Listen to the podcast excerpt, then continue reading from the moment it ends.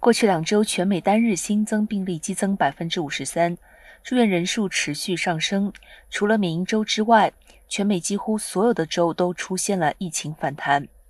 病例最高的地区仍集中在东北部康州和罗德岛，每十万人新增病例超过七十六例。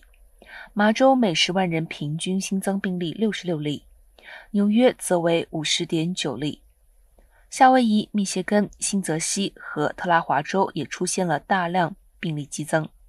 另一方面，八个州报告了病例率仍低于每十万人十例，包括爱达荷州、蒙大拿州、南达科他州、怀俄明州、内布拉斯加州、俄克拉荷马州、阿肯色州和阿拉巴马州。